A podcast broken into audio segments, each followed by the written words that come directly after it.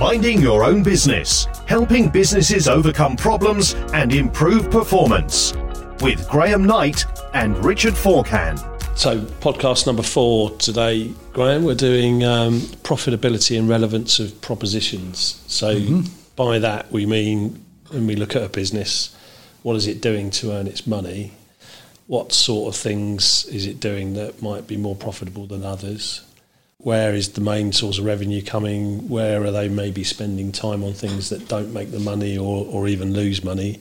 And that, that comes from an analysis of how a business is set up. And a surprising number of business owners who don't really have a grasp of what's making them the money and what's not.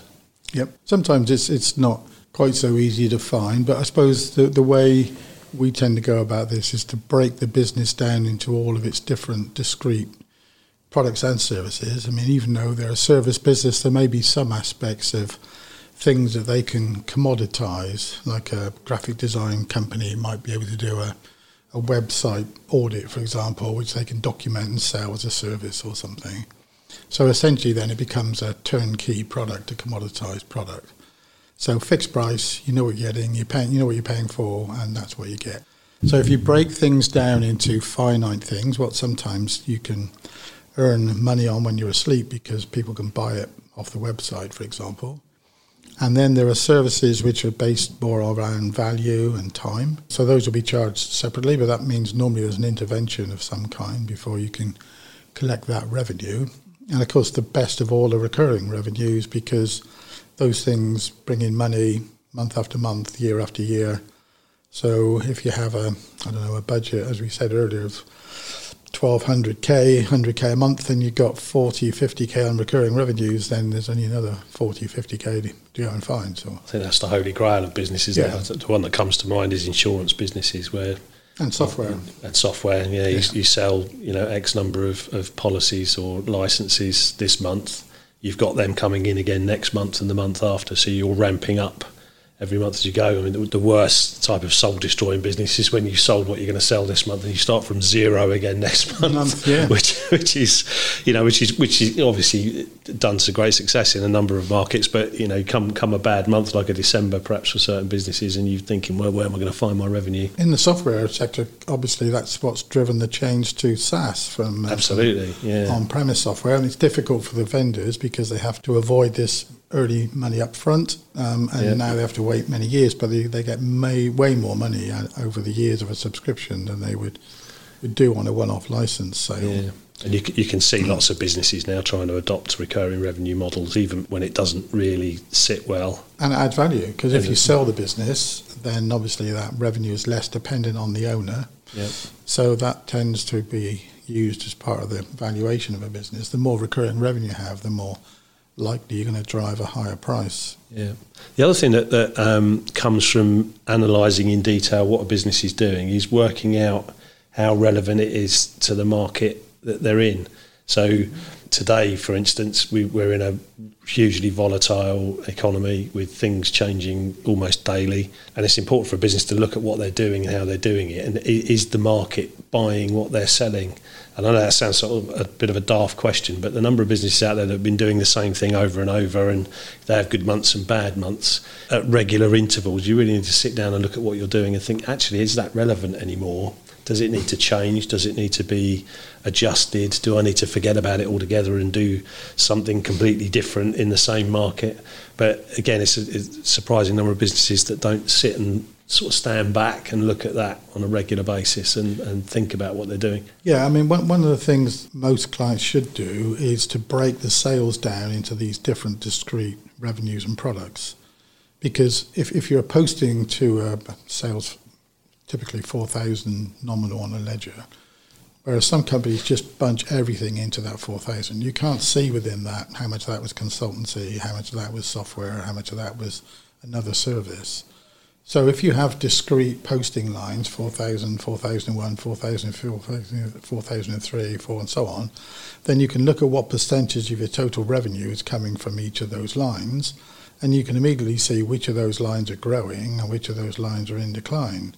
So that might point to the relevance, it might point to your marketing and that you're not engaging with the people that need the service or Maybe something else has changed, which has caused that decline. So it doesn't mean necessarily that you need to look at stopping ser- these services, but at least you're alerted because you've got this month-by-month application of um, of all the financials. You can see immediately which of these are on the up and which of them are on the, on the decline, and therefore what you might need to do.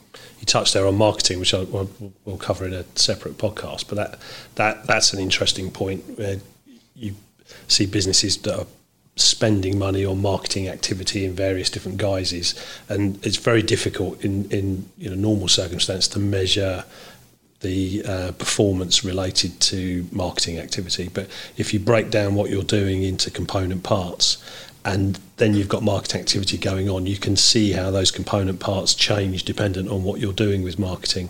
And you yeah. could start to work out, actually, if I spend my money over here, my most profitable operational or offering will, will will increase, decrease, whatever, and you can start to tune what you're doing with your marketing spend, and actually start sending sales messaging and sales people, or whatever, however you're going to market, into the right areas to grow the most profitable part of your business. But lots of businesses just have a blanket approach to that, as you just pointed out with with accounting. You know, you just chuck it all in there, and we made X number of sales, and not really know what's good, what's bad, and what's ugly in there. Yeah, I mean, the, the, obviously, the, if you were to break all this down, you would have set at the beginning of the year what your revenue expectations are for each of these lines. Say there's ten lines. If you make it too broad, you, you get the other extreme where you can't see anything because everything is spread so thinly that it doesn't really tell you much. So you do have to group some things collectively into a service line or a product line. But then you can be clear about who that target audience is, and then you can start talking about what you're going to do to reach those target audiences and what method of marketing, whether it's social media, whether it's through e-shots, whether it's through S E O, pay-per-click. I mean, all these things you can look at, and it may not be the same for each of these products and services from your clientele. So you might have to a- adopt different approaches depending on what it is you're trying to sell, at what price, to to which demographic or which geography. But it, it causes you to think of those things, whereas if all your sales are in one bucket, then that tends to have a sort of one-size-fits-all marketing approach. And that might not be as effective as, as something that's a bit more focused and subtly created depending on the particular audience you're trying to reach. Otherwise, your messaging is is very sort of one-size-fits-all, and therefore some of your you're trying to sell might go over the heads of the people that you're trying to reach, because you, you're talking in more vague terms rather than very specific terms about how your proposition is going to help them. Well, one of the things we always say to business owners is try and take some time to work on the business rather than in the business, at least monthly.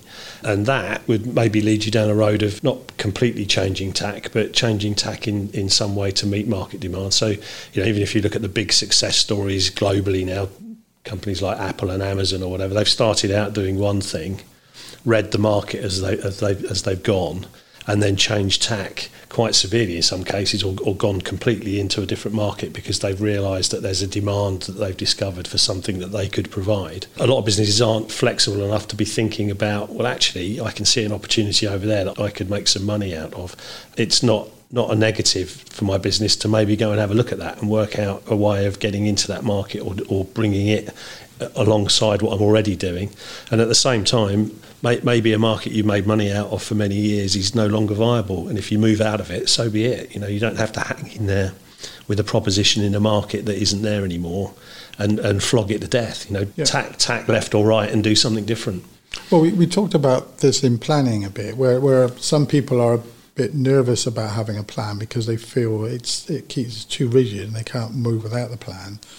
And as, as we explained then, it's more a case of, of basing a plan which is essentially making your own luck, that with everything we know today, then this is the general direction of travel and this is how we're going to track our progress against that. Now, if something happens like lockdown, COVID, you know, that type of thing, anything that, that affects all the, um, the war in Ukraine at the moment, then clearly you need to change according to the circumstances. That doesn't mean because you've got a plan that says you should do this that you can't do that. It just means that you need to be mindful that if you're moving off the plan, you've got to be sure that's a better plan going down that road yeah. than, than uh, sticking on the plan that you're on. But at least if you have a plan, it's easier to assess what has changed and whether your general direction of travel should change depending on the circumstances you're in. It's back to the old saying about adapt or die. I mean, yeah. Clearly lots of people during lockdown, suddenly delivery companies, all sorts of things thrived during that period because it all changed. And the people that were quick to see that would be the people that probably made more money out of that change and the people that were slower to react. It's going to be interesting to see over the next few years how many businesses relax back into an old, the old way of working. If you, you know, t- taking what they do as being the norm and, and sitting back and carrying on as per, where last two or three years we've we've had, as you say, people adapting almost overnight, reading the market, saying, well, actually, that's not going to work anymore, but this will, let's change. If you adopted that attitude going forward, regardless of what's going on out there, you probably end up with a, a lot more of a healthy business and a more aware business of what's going on around it, and, and hopefully a more profitable one. But but it's also how um, how technology can help with that as well, because uh, if, if lockdown had happened ten years ago, before there was broadband we have now, internet we have now, yeah. you know, before we had Teams and communication, everybody's waiting for letters to arrive, and working from home just would never have worked. We would have been in trouble there, yeah, I think. Exactly. So so all these things now cause you to review. I mean, maybe it's not the the way we would like to have been reminded, yeah. but these things are there which can help you run the business. Um, but but they are there. People are working much more electronically, digitally than they ever were before. And that brings opportunity as well. I mean, I know clients who are recruiting people who were many, many miles away from the office, which they yeah. never would have considered or overseas. three years ago. and, and because they would have to be in the office every day. Yeah. Whereas now it's accepted you don't need to be in the office every day. So you could pay somebody's salary in a more remote part of, of England rather than in an expensive area like the southeast. Yeah. And even pay for them to visit the office once every two weeks, um, which is still cheaper than trying to find somebody, even if you can, yep. and employ them in the southeast. So uh, all these things are changing the way that businesses work. Yeah, it's interesting to see the um, the old way pushing back a little bit against the new ways of working, isn't it? You can almost see the generational difference now in the younger generation coming up and saying, well, actually, this new way of working is what I like and I'm li- I'm sticking with it, thanks. And, and it, you can see some pushback from above. Well, hang on a minute, sure. I can't see you in the office. I'm not sure you're actually doing your job. I think it works both ways. I yeah. mean, you know, it means that um, certainly with my children, they're they're on it more twenty-four seven than they ever yeah. were before. Yeah. And whereas, I don't know, five years ago, people would have been reluctant to take a business call after five o'clock. Now, now the working day is blurred. I mean, people are on their phones all the time um, and often reacting to emails. Not in every case, yeah. but it's um, it, it can be good for the employer too. They know that you can get a reply to something on a Saturday, uh, so you've already got it and can be using that reply on a Sunday before work starts on Monday. Yeah. One, one of the other things that we were talking about earlier is in the post-COVID world, we've got this this issue now caused by lots of different things going on, but where you, you can't get a lot of the component parts you need for products. Mm-hmm. So service industries have obviously always done well in, in the U K, but we've we've got lots of businesses now that are dependent on bringing in products to build whatever they're building from the Far East or anywhere else in the world, and it's just not happening at the moment because they're not being manufactured. So a lot, a lot of businesses are sat there with supply line issues that are forcing prices up and maybe even making what they're trying to sell an unviable proposition. So, you know, as we speak, there, there must be boardrooms sitting around the, around the country and most of Europe thinking about what can we do that will will bring money in that isn't reliant on that component part from Taiwan or China or whatever. So it's sort of forcing the issue, I think, isn't it? Well, it, it is. But I mean, the last podcast we talked about suppliers lists, and that's another benefit of looking at your top suppliers is to also look at your dependency. Yeah. No one is immune from change. And so, you know, it's good to have a look at your supply chain and try and spread that risk by having more than one supplier from more than one region, so you reduce that sort of dependence, which maybe people are looking at more than they were before, where it's just been assumed that it's always been okay and therefore it will always be okay, even if it's from China. But I mean, even that's been affected by COVID, for example. So, yeah. um, so there's no certainty with that. I mean, I suppose the other thing we're going to talk about is profitability. And the difficult bit always is to look at exactly which of these services makes you money. I mean, the, the cost of sale is fairly obvious, but there's also how do you square up the overheads for the business? You know, how much do you apportion those to each of these services? How much do each use? This might use a lot of office, that doesn't use any office, so how do you square that? So you have to come up with some, however dirty, sort of formula for whether it's based on revenue projection and a percentage of the overhead goes towards that. But you do have to somehow work out what the man day rate is, how much time is being spent, what time is that charged out at, what time does that cost at, um, in order to try and find out what the sort of gross profitability is and the net profitability. And it's really, as you alluded to earlier, the net profitability, which is really going to make a difference to the business.